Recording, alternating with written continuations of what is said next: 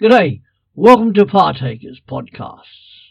Welcome also to our Christmas 2019 series, Jesus Christ, the Promised One of God, where we are hearing together some of the prayers, liturgy, and sermons of the Church through history, looking back to that first Christmas day. People of the Christmas story. Happy Christmas! We've seen together about Joseph and Mary, and today we come to Jesus. Reading from Luke chapter 2, verses 1 to 7. In those days, Caesar Augustus issued a decree that a census should be taken of the entire Roman world. This was the first census that took place while Quirinius was governor of Syria, and everyone went to their own town to register. So Joseph also went up from the town of Nazareth in Galilee to Judea, to Bethlehem, the town of David, because he belonged to the house and line of David. He went there to register with Mary, who was pledged to be married to him and was expecting a child. While they were there, the time came for the baby to be born, and she gave birth to her firstborn, a son. She wrapped him in cloths and placed him in a manger because there was no guest room available for them. Over to you, Jim. Happy Christmas Day.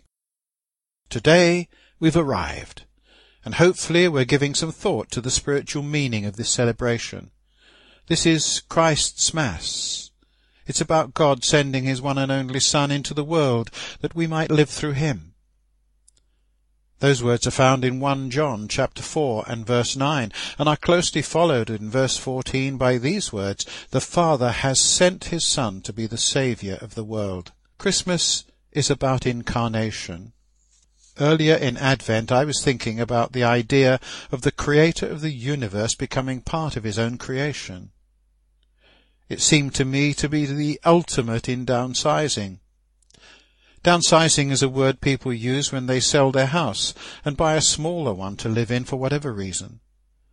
However strong one's imagination in envisaging possible examples of downsizing, there is nothing to compare with that of God becoming a human being, of leaving heaven to live on earth, and to be born in a stable, what's more, not in a fine palace with all the trimmings of royalty. And this for the greatest of all reasons, to save humanity from its self-destroying lifestyle and to bring us back into a loving relationship with God, both now and forever. As I dwelt on these thoughts, some verses began to form in my mind. Downsizing. That's the word we want to tell what we've been through, giving up our Knightsbridge pad for a flat in Waterloo, where the folk in cardboard boxes are our ni- neighbours in dire need. We've come to show them the love of Christ, not just in word, but deed. He showed us how it should be done when he came from heaven to earth, downsizing in a massive way to arrive through human birth, the Son of God made just like us. They call it incarnation. God's love at work in a human frame. The Christmas celebration. That first verse, by the way, is not a description of what's happened to me. It's an imaginary scenario that reflects what a number of people have done in responding to Christ's love and the perceived needs of people they encounter in life on earth. Some have quite literally sold up and moved among the people they feel called to serve. Some have gone to other parts of the world in order to share the love of Christ, sinking their whole lives into the endeavour.